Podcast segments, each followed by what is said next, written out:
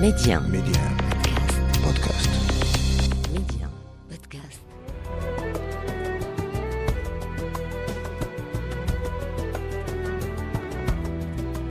جمهورنا ومتتبعينا في كل مكان أهلا بكم في رحلة أثيرية ثقافية جديدة نتتبع فيها سيرة رائد من رواد الأدب العربي وشخصيه اليوم بلغت من الشهرة ما لم يبلغه أي أديب عربي آخر جعل العالم يلتفت إلى هذه المنطقة المترامية والتي لا يصنفها في خانة الإبداع.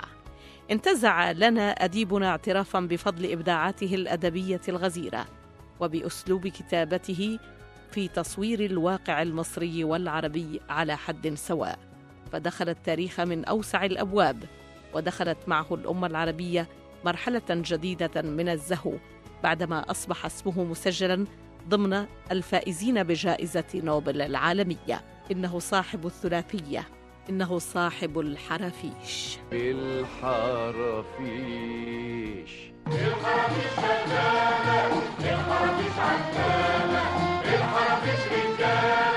ربك خلقنا ملوك وخلق لنا الحرافيش. إنه سيد الرواية العربية نجيب محفوظ. ميدي آن فرحانة حديث الثقافة.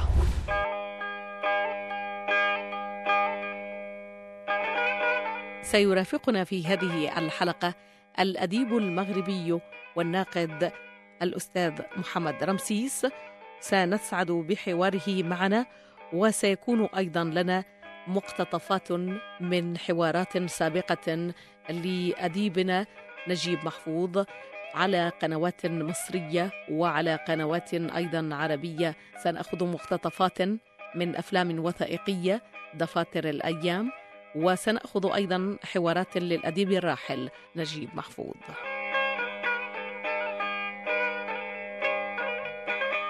البحث عن سيرة الرجل لن يجدها مدونة بخط يده. فنجيب محفوظ ورغم كل النداءات والطلبات التي وجهت له بكتابة سيرته الذاتية إلا أنه كان يرفض كتابتها لأن له وجهة نظر خاصة في الموضوع.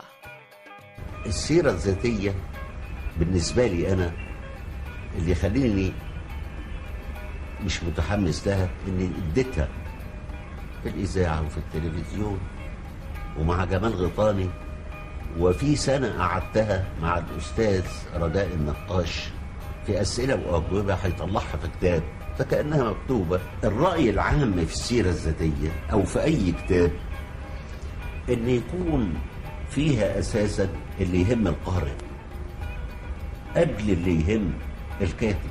لذلك أنا ليه بقول العسكريين والسياسيين والعلماء والحاجات؟ لأنهم بيغيروا العالم. فلما الواحد بيتكلم يبقى بيتكلم الناس على اللي غير العالم فيه.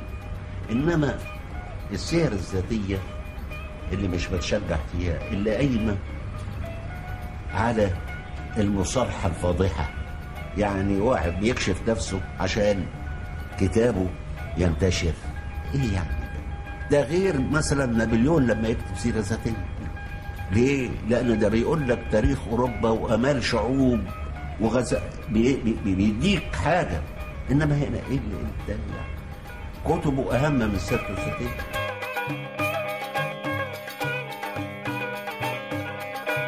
وهذا الأستاذ محمد رمسيس الناقد الأدبي المغربي. نجيب محفوظ واحد من المؤسسين الكبار ديال الرواية العربية الحديثة والمعاصرة بطبيعة الحال إلى جانب واحد المروحة من الكتاب ممكن تذكروا آه، حسنين هيكل الرواية المؤسسة زينب الأيام ديال طه حسين إلى آخره. ولكن كانت عنده ديك ما كانتش الذاتية المتضخمة. مثلا نزار قباني كتب كتاب قصتي مع الشعر وما انتظرش أن يكتبوا عليه الآخرين. نجيب محفوظ كما قلت قوته اولا أنه كبر وترعرع في في القاهرة. القاهرة التي آه، آه، آه، عاش فيها سنة 1919 ثورة عرابي اللي انتهت بالإعلان للدستور والبرلمان والتي أطلقت شرارة تحرير المرأة المصرية.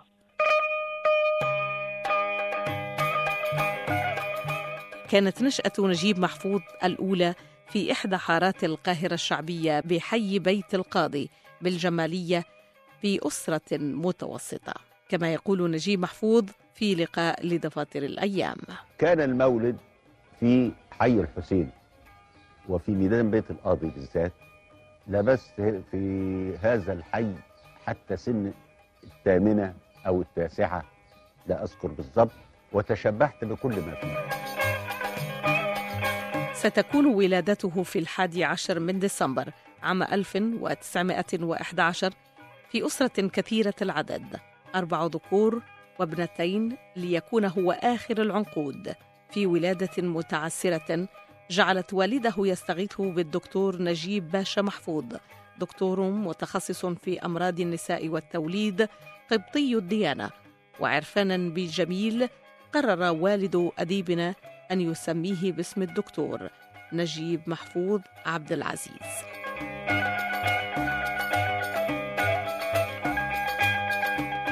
ترعرع النجيب في بيئة شعبية صرفة كان لها بالغ الأثر في تكوين شخصيته فيما بعد وستكون أيضا مسرحا لجل إنتاجاته الأدبية. وكان في الواقع هذا الحي يمثل جميع الطبقات في مصر مش كحاله الآن. يعني كنت تجد إن حارة زي مثلا ضرب إرمس فيها سراي لتاجر من كبار التجار. وجنبه مباشرة ربع فيه سكان من العربجية والشحاتين وهكذا. وفي أيضا الطبقة الوسطى بل أذكر إن في ضرب إرمز بالذات كان في سيدة لعل اسمها أفكار أو شيء زي كده من رائدات التعلم والتعليم في مصر. إلى جانب الفتوات والمجاذيب والأولية ومدعي الولاية والمظاهر اللي ترتبط بهذا الحي زي الأذكار والتوليد النبوي والزفف اللي بتنتهي عادة آه، بخناقات الفتوات. كل ده كان موجود في هذا الحي والإنسان تشبع به وصل نجيب محفوظ تعليمه الابتدائي في مدرسة عمومية. ولم يكن في بداياته من المولعين بالقراءة والكتب لكنه كان لقاء صدفة كما يحب أن يسميه. الاتصال بالقراءة ولعله جاء بما يشبه الصدفة لأن في فسحة بين الدروس لقيت صديق من عيلة صقر الكروية المشهورة بيقرأ في كتيب خارج البرامج. يمكن سنة 23 أو 24 كنت في سنة ثالثة ابتدائي أو رابعة ابتدائي. سألته عن قال لي دي قصة بوليسية للص مشهور اسمه ابن جونسون فطلبت منه أقراها بعد. من ساعة من اللحظة اللي قريت فيها ابن جونسون لم أنقطع عن القراءة إلى الآن. عايش نجيب محفوظ ثورة 1919 وهو ابن ثمان سنوات. ثورة جاءت لتجسد الشعور بالقومية المصرية حيث ساد إحساس بالفخر الوطني والعزة الوطنية بين الناس في تلك الحقبة.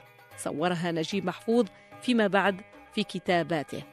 فمصر تتطلع إلى مستقبل مشرق منفتح علميا وحضاريا وثقافيا على العالم. الواقع إن جيلي هو الجيل التالي لجيل ثورة سنة 19 أخذ نجيب محفوظ شهادة البكالوريا فدخل قسم الفلسفة في كلية الآداب في جامعة فؤاد الأول جامعة القاهرة حاليا. أخذ إجازة فيها سنة 1934 ليكتشف أنه كان عليه أن يبدأ بكلية الآداب لميله الأدبي لهذا التخصص وليس الفلسفة. أما جيت أتخصص اتخصصت في الفلسفة وبعد التخرج لم أنتبه إلى ميلي الأدبي إلا بعد التخرج بسنتين ولم أبتدئ في دراسة الأدب دراسة منتظمة بتاعت واحد هيمتهن ويديله حياته قبل سنة 36 فجاءت متأخرة ولذلك كانت عاوزة تنظيم عشان يعني أستدرك اللي فاتني وتمنيت جدا لو أني تخصصت في الأدب قسم اللغة العربية أو الإنجليزية أو الفرنسية وإن الفلسفة والفكر تبقى هي اللي على الهامش مش عكس اللي حصل. يقال بأن ال- ال- الفلسفة فقدت نجيب محفوظ وكسبه الأدب. ولكن كما قلت فعلا آه، في آخر المطاف ال- ال- الفلسفة شكلت خلفية عميقة جدا لنجيب محفوظ آه، بحيث منحته هذه القدرة التأملية على طرح السؤال وعلى الصراع الدرامي بين الشخصيات. آه، أكثر من ذلك آه، آه، نجيب محفوظ كما قلت درس على يد علي عبد الرزاق صاحب كتاب الإسلام وأصول الحكم ونشر له أول ناشر سلام موسى ال- ال- المفكر القبطي المسيحي المتنور كما قلت. نجيب محفوظ آه، آه، قوته أنه عاش آه، محطات تاريخية آه، كثيرة كما قلنا بدءا من 1919 و- وخصنا نديروا في بالنا أنه عاش جوج ديال الحروب وكتب عن الحرب و- و- والكل فيها خاسر.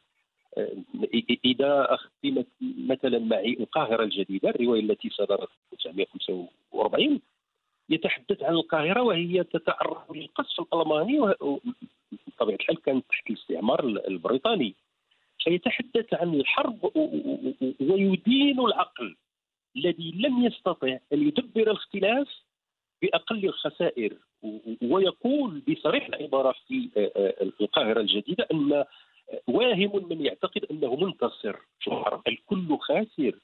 نخرج بمجتمع معتوه آه، نفسيا بل حتى المباني كل شيء فيها خاسر وبالتالي تلاحظين أنه يرصد حدث قد يبدو عاديا للإنسان العادي ولكن عندما يرصد الحرب العالمية الثانية وكان وجدانه قد تشكل يرصده بخلفيه آه، آه،. فلسفية وهو متأثر برواية الحرب والسلم لتولستوي بحيث نجد يطرح السؤال ما جدوى الكتابه على الحرب والقتل المستمر ولكنه يعود ويقول بأن الكلمة لا تقل آه، آه، قوة عن البندقية لأنها تدفع ذاك الجندي قبل أن يضغط على الزناد أن يفكر ألف مرة ومرة وهو يتخيل آه، رصاصة تخترق لحما آدميا. بهذا المعنى ال- ال- الكتابة يمكنها أن تحارب القبح وتنتصر للحياة. الصوت كان للناقد الأدبي المغربي محمد رمسيس. في تلك الفترة التقى نجيب محفوظ شخصين اثنين أثر فيه أيما تأثير. الأول الشيخ مصطفى عبد الرزاق الذي كان أستاذ فلسفة الإسلامية في كلية الآداب. والشخص الثاني كان المفكر سلام موسى هذين الاثنين كان من نتاج ثورة 1919 عاشوا فترة من حياتهم بالخارج فاطلعوا على جوانب الغرب المشرقة الفكرية والعلمية والاقتصادية. فتعلم نجيب محفوظ من مصطفى عبد الرزاق كيف يفهم الدين دون تعصب أو تطرف بل بكل سماحة واستنارة. بينما موسى كان شديد الانبهار بالحضارة الغربية وتقدمها وينادي بضرورة الانفتاح عليها للحاق بركب التقدم والنماء معترفا في الآن نفسه بعظمة وعراقة الحضارة المصرية.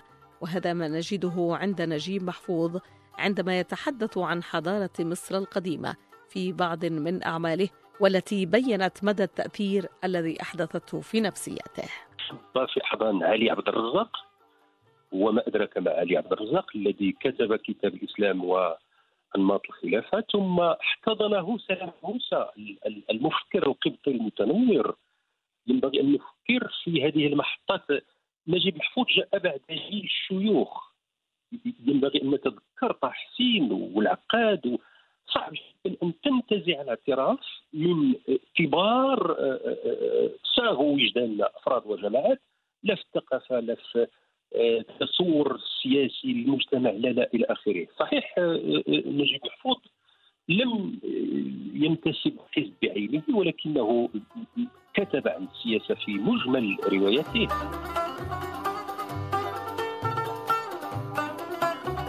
بعد التخرج من الجامعة سنة 34 اتوظفت. والواقع إن الوظيفة لعبت دور هام جدا في حياتي. بعد تخرج نجيب محفوظ ذهب للعمل كموظف مدني في إحدى الهيئات الحكومية عام 1934 وقيل إنه واصل العمل في العديد من الإدارات والأقسام المختلفة حتى تقاعده عام 1971 ولكن الرجل والحق يقال أنه يعترف لهذه الوظائف بالفضل الكبير لأنها ساهمت في وصوله إلى مكانته الأدبية هاته. والواقع إن الوظيفة لعبت دور هام جدا في حياتي. آه لا لأنها إدتني خبرات جديدة عن طبقة مهمة جدا في حياة البلد لأن فيها صفوه المتعلمين العاملين وهي اللي كانت وما تزال بتمد البلد بجميع الخبرات. في الواقع النظام ديال ال- ال- العمل بمصر آه، نظام مساعد على الكتاب. بمعنى الموظف لا يشتغل إلا في الصبيحة. الظهيره تقسم وقتك بين القراءة والكتابة وتترك هذا الكم آه، وينبغي أن لا ننسى بأن نجيب محفوظ آه، واحد من الكتاب العرب المعمرين بالمناسبة هو عاش 95 سنة تقريبا قرن. ونادرا ما يخرج عن هذا ال- النظام وكان من المرتدين للمقهى المقهى منحته شخصيات منحته مواقف.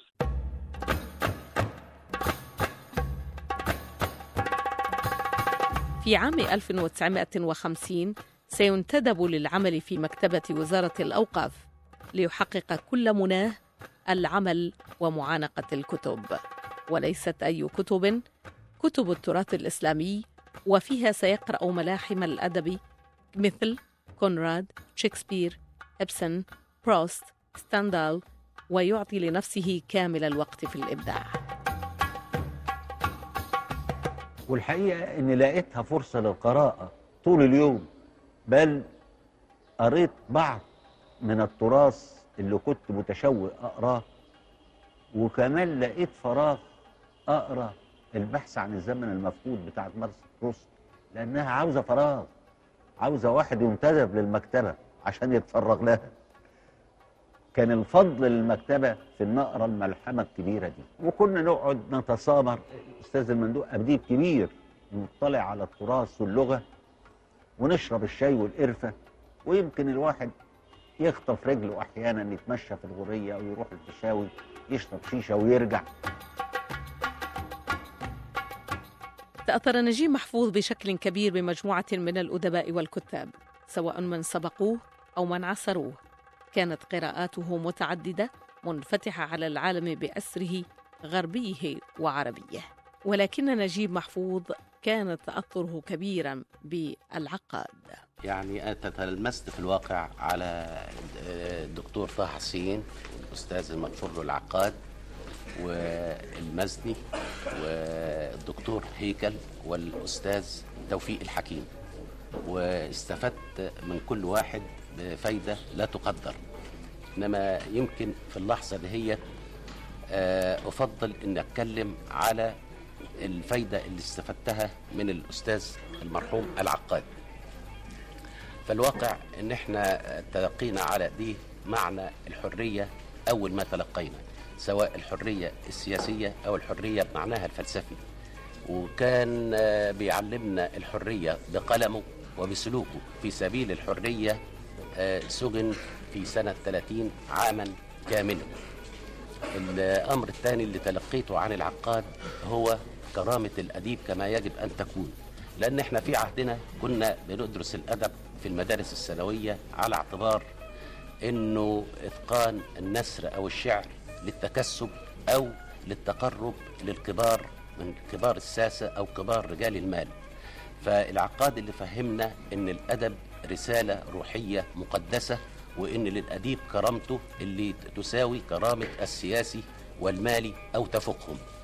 وادانا المثل العملي في ذلك إن العقاد بعد ما خرج من السجن قال بيتين من الشعر للأسف لا أحفظهم ولكن يعني حافظ معانيهم إنه قال صراحة في جريدة كوكب الشرق إني خرجت من السجن زي ما دخلته أصدقائي هم أصدقائي وأعدائي هم أعدائي.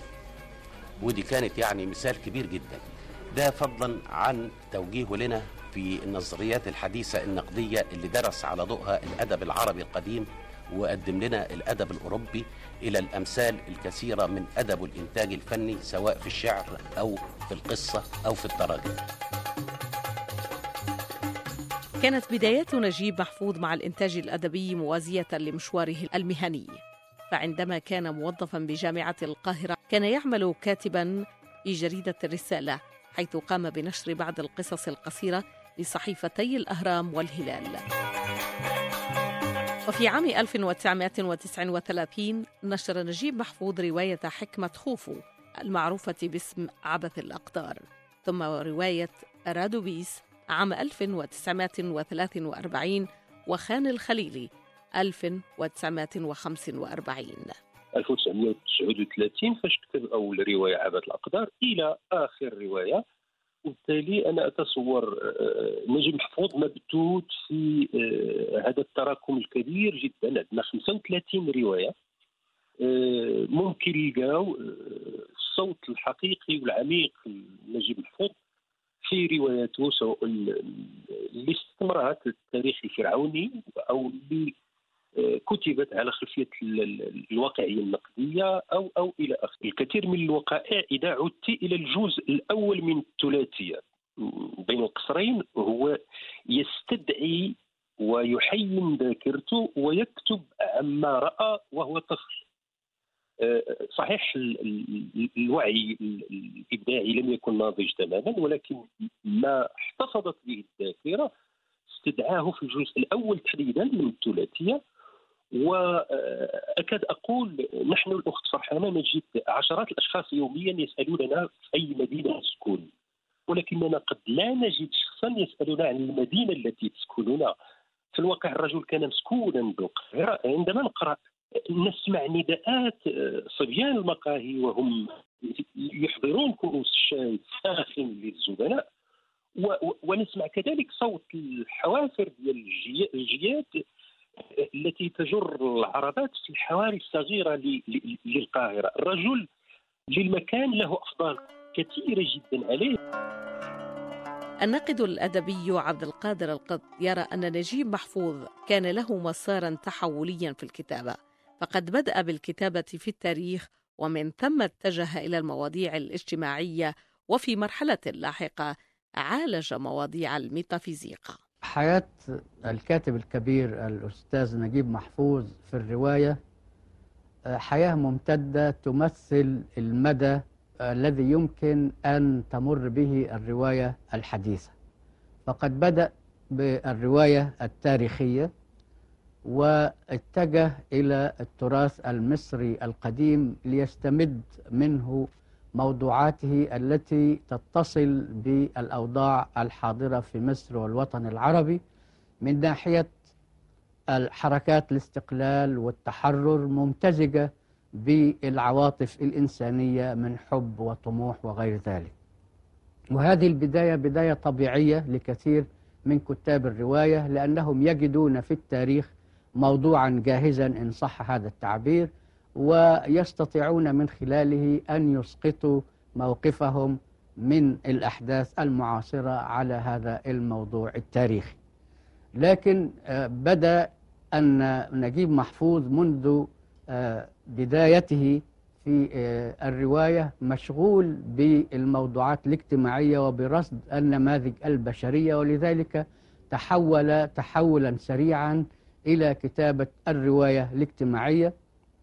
كانت في بادئ الأمر رواية موجزة كخان الخليلي مثلا أو القاهرة الجديدة فيما أذكر ثم تحول بعد هذا إلى رصد الحياة في تطورها من خلال أجيال ومن خلال بيئات خاصة نشأ هو فيها وكانت في حقيقتها تمثل الحياة الاجتماعية الأصيلة في مصر في ذلك الوقت. كتب كما هو معروف ثلاثيته الكبيرة ثم رصد بعض النماذج البشرية الطريفة في روايته أيضا المعروفة زؤاء المداء وقد نحى فيها تقريبا منحا يقترب من الاتجاه الطبيعي أو المذهب الطبيعي في الرواية.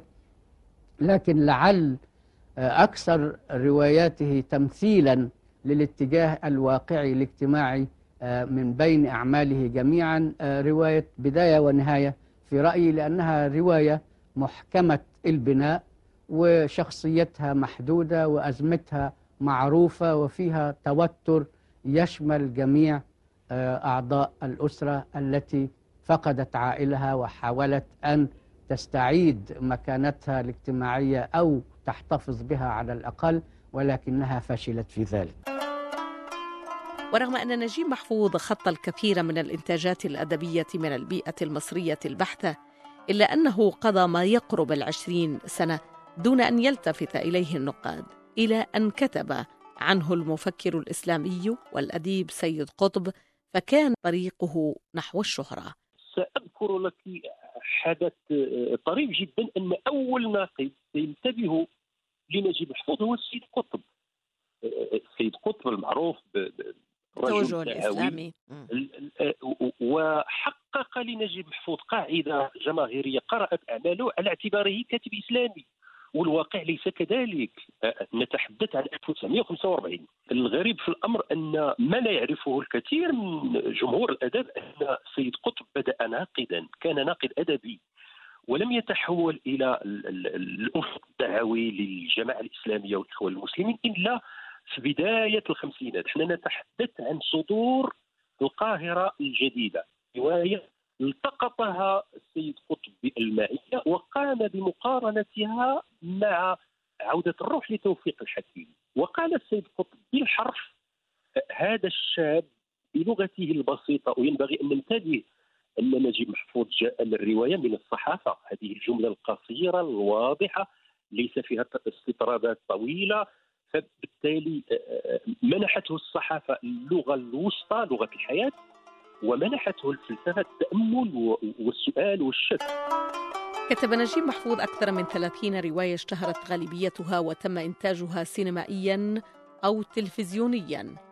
أشهرها الثلاثية بين القصرين قصر الشوق السكرية. ثرثرة فوق النيل والكرنك وبداية ونهاية اللص والكلاب الحرافيش وأولاد حارتنا. لما بتحول عمل أدبي لسينما أو تلفزيون بيخسر شيء. لأسباب كتير. أسباب اقتصادية وكمان للجمهور الواسع. لأن أنت لما تحكي حكاية لصفوة المثقفين غير لما تحكيها الملايين الأميين. صحيح. الأميين مش المتعلمين والمثقفين كمان. مش كده. فبيغلب. لابد يبقى فيها جرعات كبيرة من التسلية اللي كل شركات ونفس الشيء اؤكد لك في الخارج. يعني إحنا كنا بنشوف أفلام سينما بناء على إننا قرينا الروايات الأصلية. نعم. شتات. يعني نروح في يوم عشان نشوف الجريمة والعقاب. حاجة تانية. الإخوة كرامازوف حاجة ثالثه أثرت روايته ولاد حارتنا الصادرة عام 1959 والتي تم نشرها على حلقات في جريدة الأهرام ردود فعل غاضبة من علماء الأزهر بسبب الحديث المباشر عن الرموز الدينية بما لا يليق بها مما أدى إلى توقف نشرها وطبعها في مصر. قامت ضجة كبيرة حوله لأنه شبه أولاد حارتنا ببدء الخلق. ومن خلال البطل الجبلاوي الذي يحكي عن كيف جاء الإنسان لهذا الكون كيف اعتقد بمعتقد معين كيف إلى آخره. إذا نجيب محفوظ عاش لحظات غريبة جدا أنه كتب لمدة تقريبا 15 سنة ولم ينتبه له أحد إلا السيد قطب. مع الخمسينات عندما نشر ح- حارتنا بدأ نجمه يسطع في سماء الرواية العربية. في الواقع إذا عدنا الأخت فرحانة للتقرير ديال اللجنة ديال جائزة نوبل للأدب تشير لروايتين الحرافيش وأولاد حارتنا. تقول آه، آه، هذه ملحمة استدعى فيها التاريخ البشري بطبيعة الحال بتحويل ريدن آه، وكأني به استعاد الملاحظة ديال المازيني الذي قال له فكر في الكتابة بالرمز.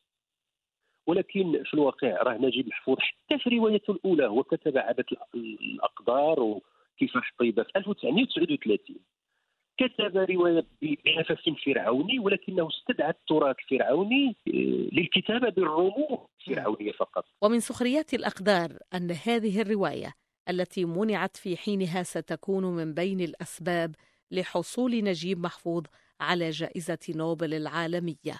جائزة لم يكن يتوقع هو نفسه في يوم من الأيام الحصول عليها. ما تصورناش ابدا لا ولا المرحوم عبد الحميد الصحار ولا بكثير ولا محمود البدوي ولا صلاح طوري ولا يوسف جوهر ربنا يطول عمره.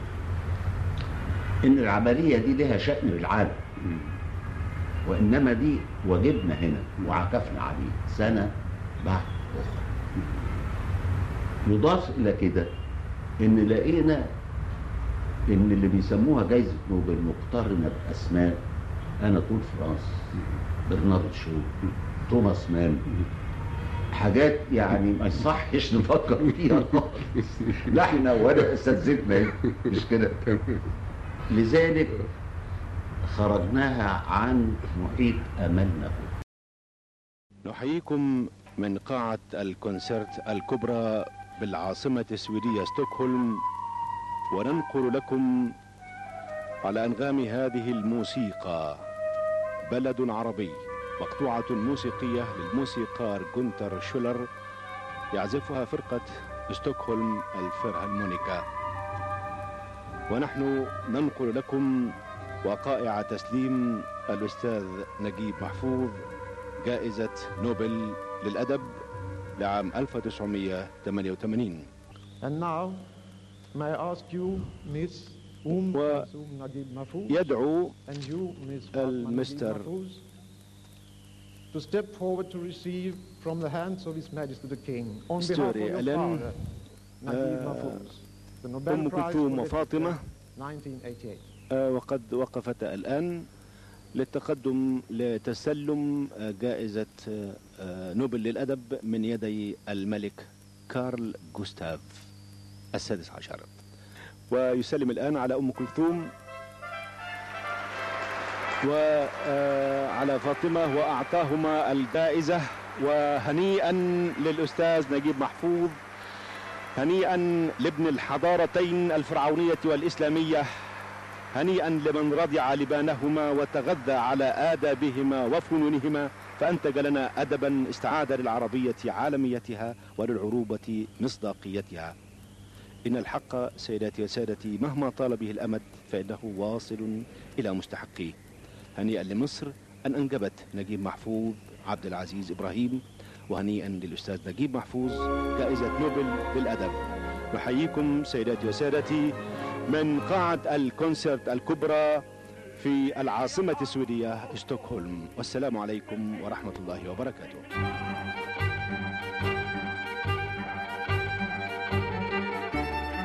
وكحال كل نجاح هناك دائما من يعارضه بل منهم من ذهب إلى عدم أحقية نجيب محفوظ بالجائزة العالمية نوبل وأن هناك أدباء آخرين أحق بها. هو في الواقع آه، جائزة نوبل آه، للآداب تثير آه، أسئلة كثيرة.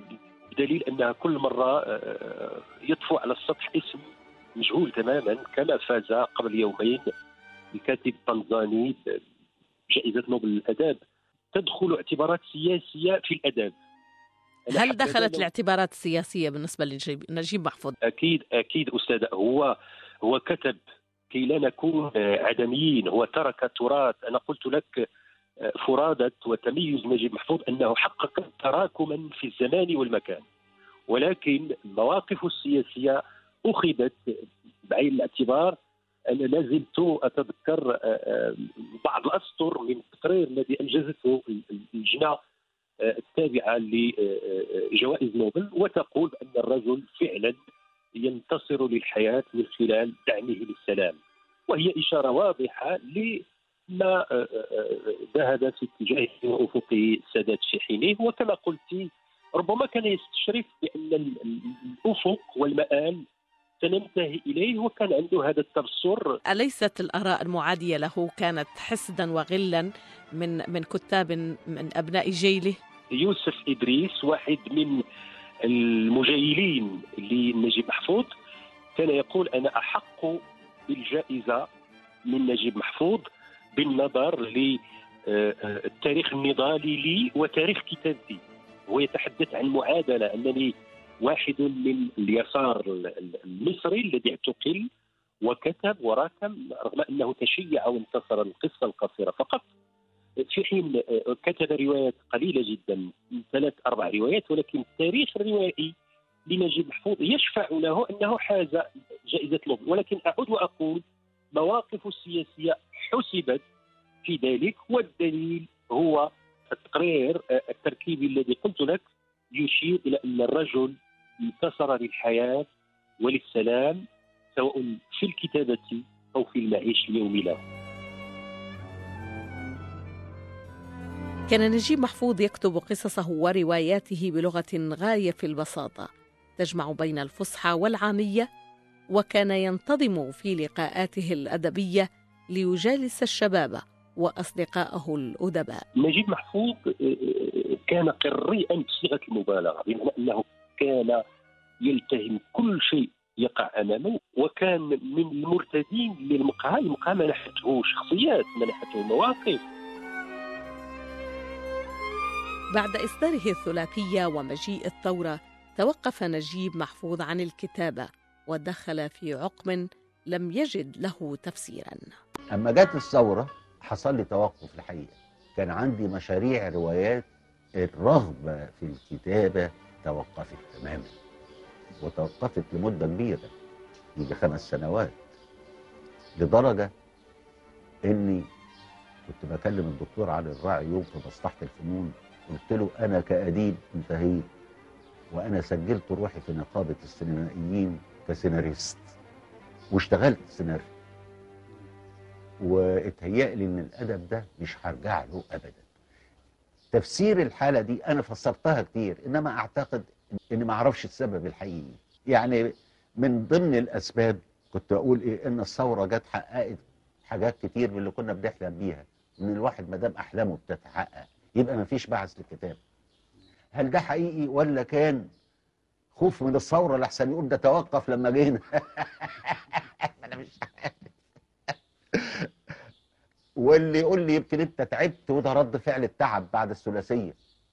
كل شيء جاهز. أو إن أنت تشبعت بطريقة وما كانش ممكن تستأنف الكتابة إلا إن اتغيرت الرؤية. كل ده جائز المهم إن في نهاية الخمس سنوات لقيت الأدب بيتحرك تاني. لم يكن نجيب محفوظ ليبلغ ما بلغه من غزالة إنتاج ما لم يكن منضبطا منظما وهو ما عرف عنه فللرجل أجندة يومية لا يحيد عنها مقسمة بين العمل والكتابة والقراءة وشؤون الحياة. هو معروف عني ويعاب علي. وكتير يقولوا لي الفن مش كده. الفنان ما يمكنش يكون منظم. الفنان فوضوي سائر الحقيقة أنا فرض علي التنظيم من تعدد الهوايات حتى وأنا طالب. ليه؟ لأن كنت عاوز أكون طالب يجب أنجح. لأن ظروف حياتي ما تسمحش بالسقوط.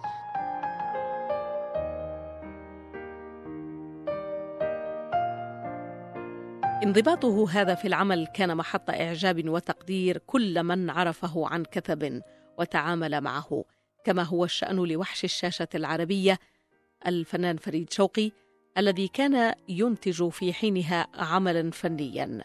استدعى فيه أديبنا نجيب محفوظ وهذه شهادة فريد شوقي. علاقتي بالأستاذ الكبير نجيب محفوظ كنت أول حاجة قريتها له بداية ونهاية. ورحت علشان أشتريها منه. نجيب محفوظ كان موظف في وزارة الأوقاف في حي الجمالية من قسم الرهونات. نجيب محفوظ الأستاذ الكبير ده يعني تخش عليه الست ومعاها الصيغة بتاعتها أو الخاتم أو الحلق عشان يرهنه. تبع وزارة الأوقاف. هذه العبقرية كان بيرهن ست الستات تبع وزارة الأوقاف. فبقيت أروح له هناك وأقعد لكن كنت اياميها بعمل فيلم اسمه جعلوني مجرما. والأستاذ سيد بدير هو سيناريست وأنا وقلنا نجيب الأستاذ نجيب محفوظ يظبط الشخصيات.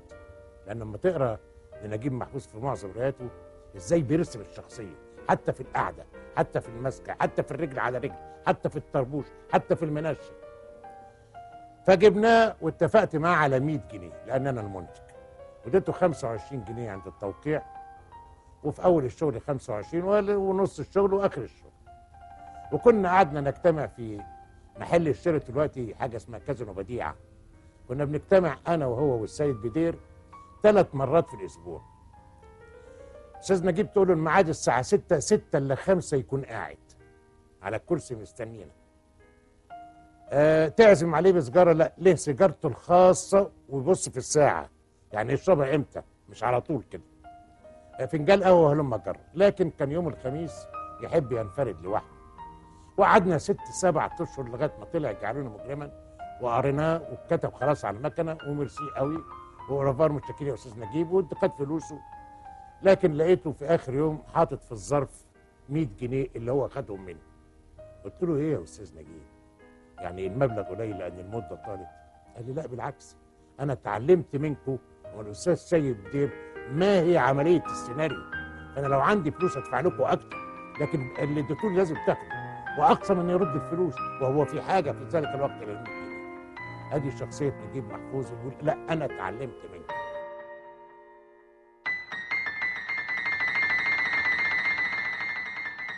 كحال بعض الأدباء تجر عليهم بعض أعمالهم الأدبية حقد وكراهية بعض الفئات المتطرفة التي لم تصادف قصصهم هوى في نفوسهم. وهو ما حدث لأديبنا نجيب محفوظ عندما طعنه شاب متطرف في عنقه لا يعرف لا الكتابة ولا القراءة. عام 1994 في محاولة لاغتياله. لكن عناية السماء أنقذته وإن بقي يعاني من تبعات الحادثة حيث لم يعد قادرا على الكتابة سوى لبضع دقائق يوميا. فكتب نجيب محفوظ متحسرا للأهرام المصرية. الشاب الذي رأيته يجري كان شابا يافعا في ريعان العمر. كان من الممكن أن يكون بطلا رياضيا أو عالما أو واعظا دينيا. فلماذا اختار هذا السبيل؟ لست أفهم. يقول نجيب محفوظ. والأكثر غرابة أن مسؤول التحقيق وقتها صرح أن هذا الجاني كان لا يعرف اسم نجيب محفوظ وكثيرا ما كان يسميه محفوظ نجيب. الواقع كان معطوبا بجهله وفقره لم يكن ممكنا أن يكتب بصورة وردية عن مجتمع آه، جاهل. بالتالي إذا قرأنا ال- ال- ال- صيروره التاريخ المصري والتاريخ العربي كان ولا بد أن يطفو على السطح آه، خط تحريري في الكتابه الروائية التي تنتصر للواقعية و- و- وأكرر الواقعية ليست استنساخا للواقع، الواقعيه هي أن أنطلق من الواقع أن أكتب شيئا يحتمل أن يقع ولا أن أكتب شيئا وقع بالفعل. ينبغي أن نميز بين استنساخ وتكرار الواقع كما هو وبين أن أكتب شيئا يمكن أن يقع في القادم من الأيام. كحال كل أدبائنا العرب يتحسرون على مجتمعاتنا التي لا تقرأ رغم أن بيننا مواهب تستحق النجومية العالمية من حيث كتاباتها الإبداعية. نجيب محفوظ أيضا أثارته هذه المسألة وقال مفسرا ذلك. طبعا ده له أسباب عالمية وأسباب مؤقتة. الاسباب المؤقتة الأزمة اللي إحنا فيها. العالمية انتشار التلفزيون. التغيير لا يكون إلا من البدء طبعا كل التسهيلات اللي بتعملها الآن مفيدة ولا اعتراض لنا عليها على الإطلاق. وهيئة الكتاب عملت أعمال من أجل واجمل ما يكون. حتى إنها بتضمن باشتراك شهري ليه إنها تعمل لك مكتبة في آخر السنة. يعني اللي بتقوم بيه الوزارة خدمة في الكتاب مفيش بعد ولا قبل. لكن المسألة إن عشق الكلمة المكتوبة يجب ينشأ من رده الاطفال ولذلك الحقيقة إن في زي ما عندنا مجموعة اقتصادية في مجموعة ثقافية يجب تشتغل سوا. اللي هي وزير الثقافة ووزير التربية والتعليم ووزير الإعلام. مم. تمام. يعني هذه فكرة يطرحها الأستاذ نجيب محفوظ فيش شك. أن تتشكل داخل سياق نظام الحكم. بالظبط. مجموعة ثقافية مجموعة ثقافية. يكمل كل وزير ما يفعله الآخر. بالظبط وتكون هناك يكملوا. يكملوا. واحد بيربي واحد بينشر الثقافة واحد في إيده جهاز القنوات. يدخل بالثقافة في كل بيت. والحقيقة إن آه، الخدمة التلفزيونية للثقافة فوق التصور. ناس كتير مش منتبه لها. أصل هم يقول لك الثقافة رفيعة والثقافة. بص أنا بمشي في شارع سقارة. بشوف بيوت الفلاحين صغيرة كده. كل واحد قدامه تلفزيون. أنت الثقافة حتى المتوسطة كنت هتوصلها للقرية في قد إيه؟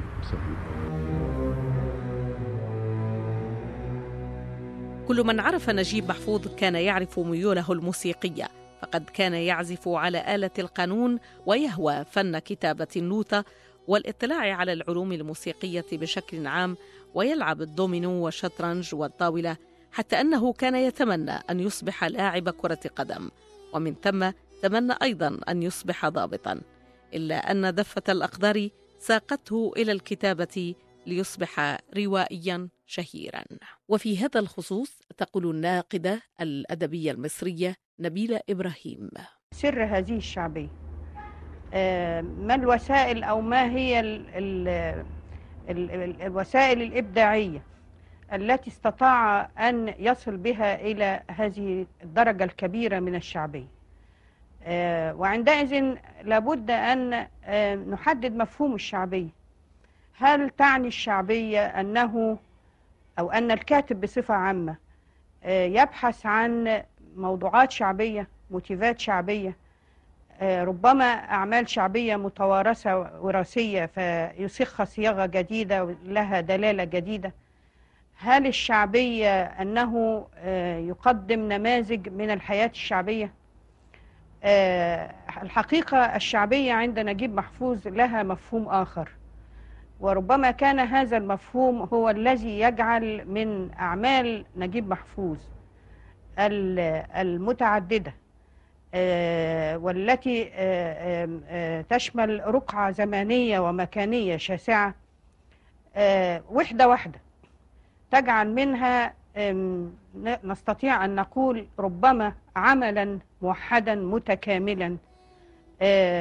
يمكن أن يبحث عنه عن أشياء كثيرة وعميقة خاصة أو مختصة بالشعب المصري الذي عايشه وعبر عنه في أحقاب تاريخية متعددة. كل السيوف قاطع إن جردا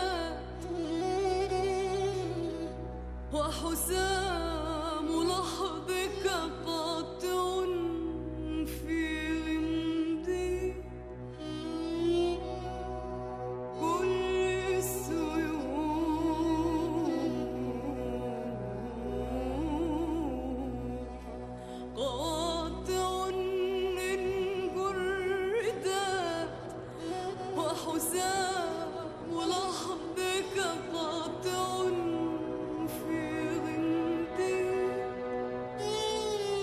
ما يذكره الناس عن الأديب نجيب محفوظ هو جائزته العالمية نوبل. لكن الرجل حاز على العديد من الجوائز. جائزة مجمع اللغة العربية عن رواية خان الخليلي عام 1946 جائزة الدولة التقديرية في الأداب عام 68 جائزة قلادة النيل العظمى عام 88 الوسام الرئاسي.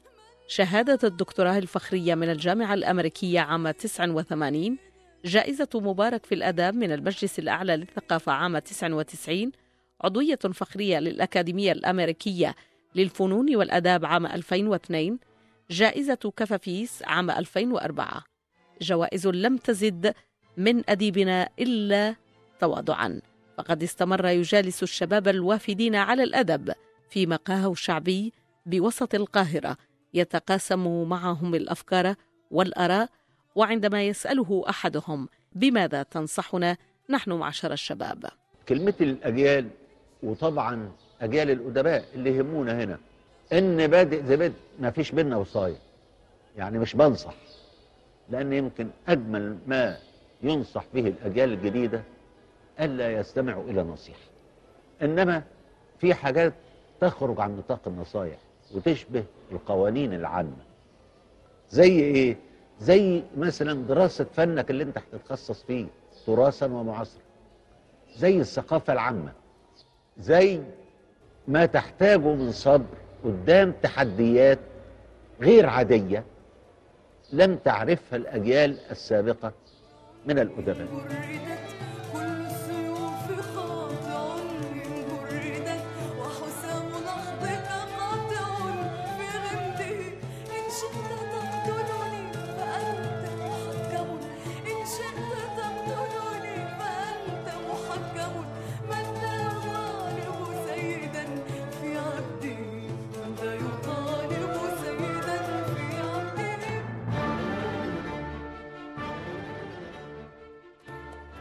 إدراج هذه الحلقة في هذا التوقيت كان مقصودا حيث تزامنت مع إعلان الأكاديمية السويدية عن الفائز بجائزة نوبل للأداب لعام 2021 والتي آلت إلى التنزاني الروائي عبد الرزاق جرنة صاحب رواية بارادايس وأن منحه الجائزة جاء نتيجة سرده للأحداث بطريقة تخلو من أي مساومة لآثار الاستعمار ومسير اللاجئين العالقين بين الثقافات والقارات.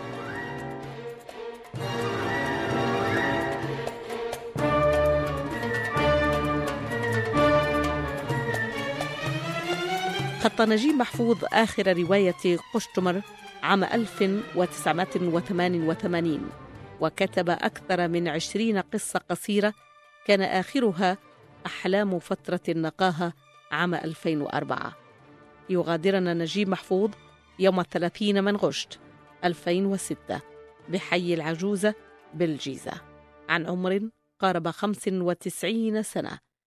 وسؤال يردده كل منشغل بالأدب. هل سيكتب للعرب فوز آخر بجائزة نوبل العالمية؟ بالنسبة لي حتى لا أكون آه، آه، آه، متشائما صعب. هي ممكن الحصول عليها ولكن صعب. صعب جدا لأن في أسماء رشحت لجائزة نوبل ولكن مواقفها أعطيك نموذج آه، علي آه، أدونيس نموذج آه، التراث وتراكمه لا على المستوى النظري أو النقدي أو الشعري الرجل يستحق جائزة ولكن أقول متشددة ولكن المبدئية حول قضايا كثيرة من القضية الفلسطينية وما جاور ذلك هي التي تحول دون حيازة هذه الشهادة. ولكن كما يقول هو الشهادة هي التي في حاجة لي ولست في حاجة لها. وندخل في نفق المزايدات. إذا قريت بموقف سياسي هكذا أو ذاك سأحصل على وماذا يجدي التاريخ؟ ماذا سيبقى للأجيال القادمة؟ أعتقد صعب صعب جدا أن يحوز الكتاب المبدئيين على جائزة نوبل في القادم من الأيام. الصوت كان للناقد الأدبي المغربي محمد رمسيس.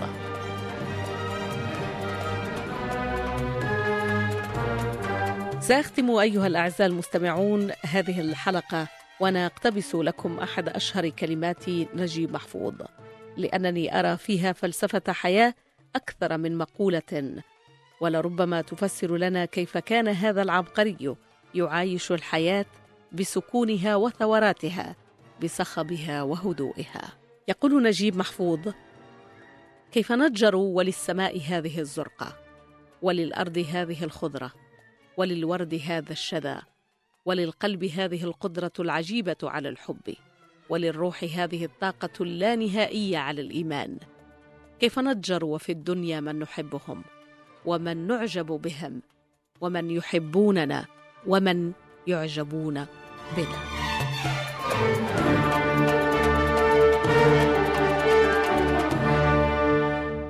إلى هنا نأتي إلى نهاية هذه الحلقة. كل الاماني الجميلة والسعيدة لكل من يستمع إليها. مع أمل اللقاء الذي يتجدد بكم بحول الله في حلقة قادمة وحديث آخر من أحاديث الثقافة.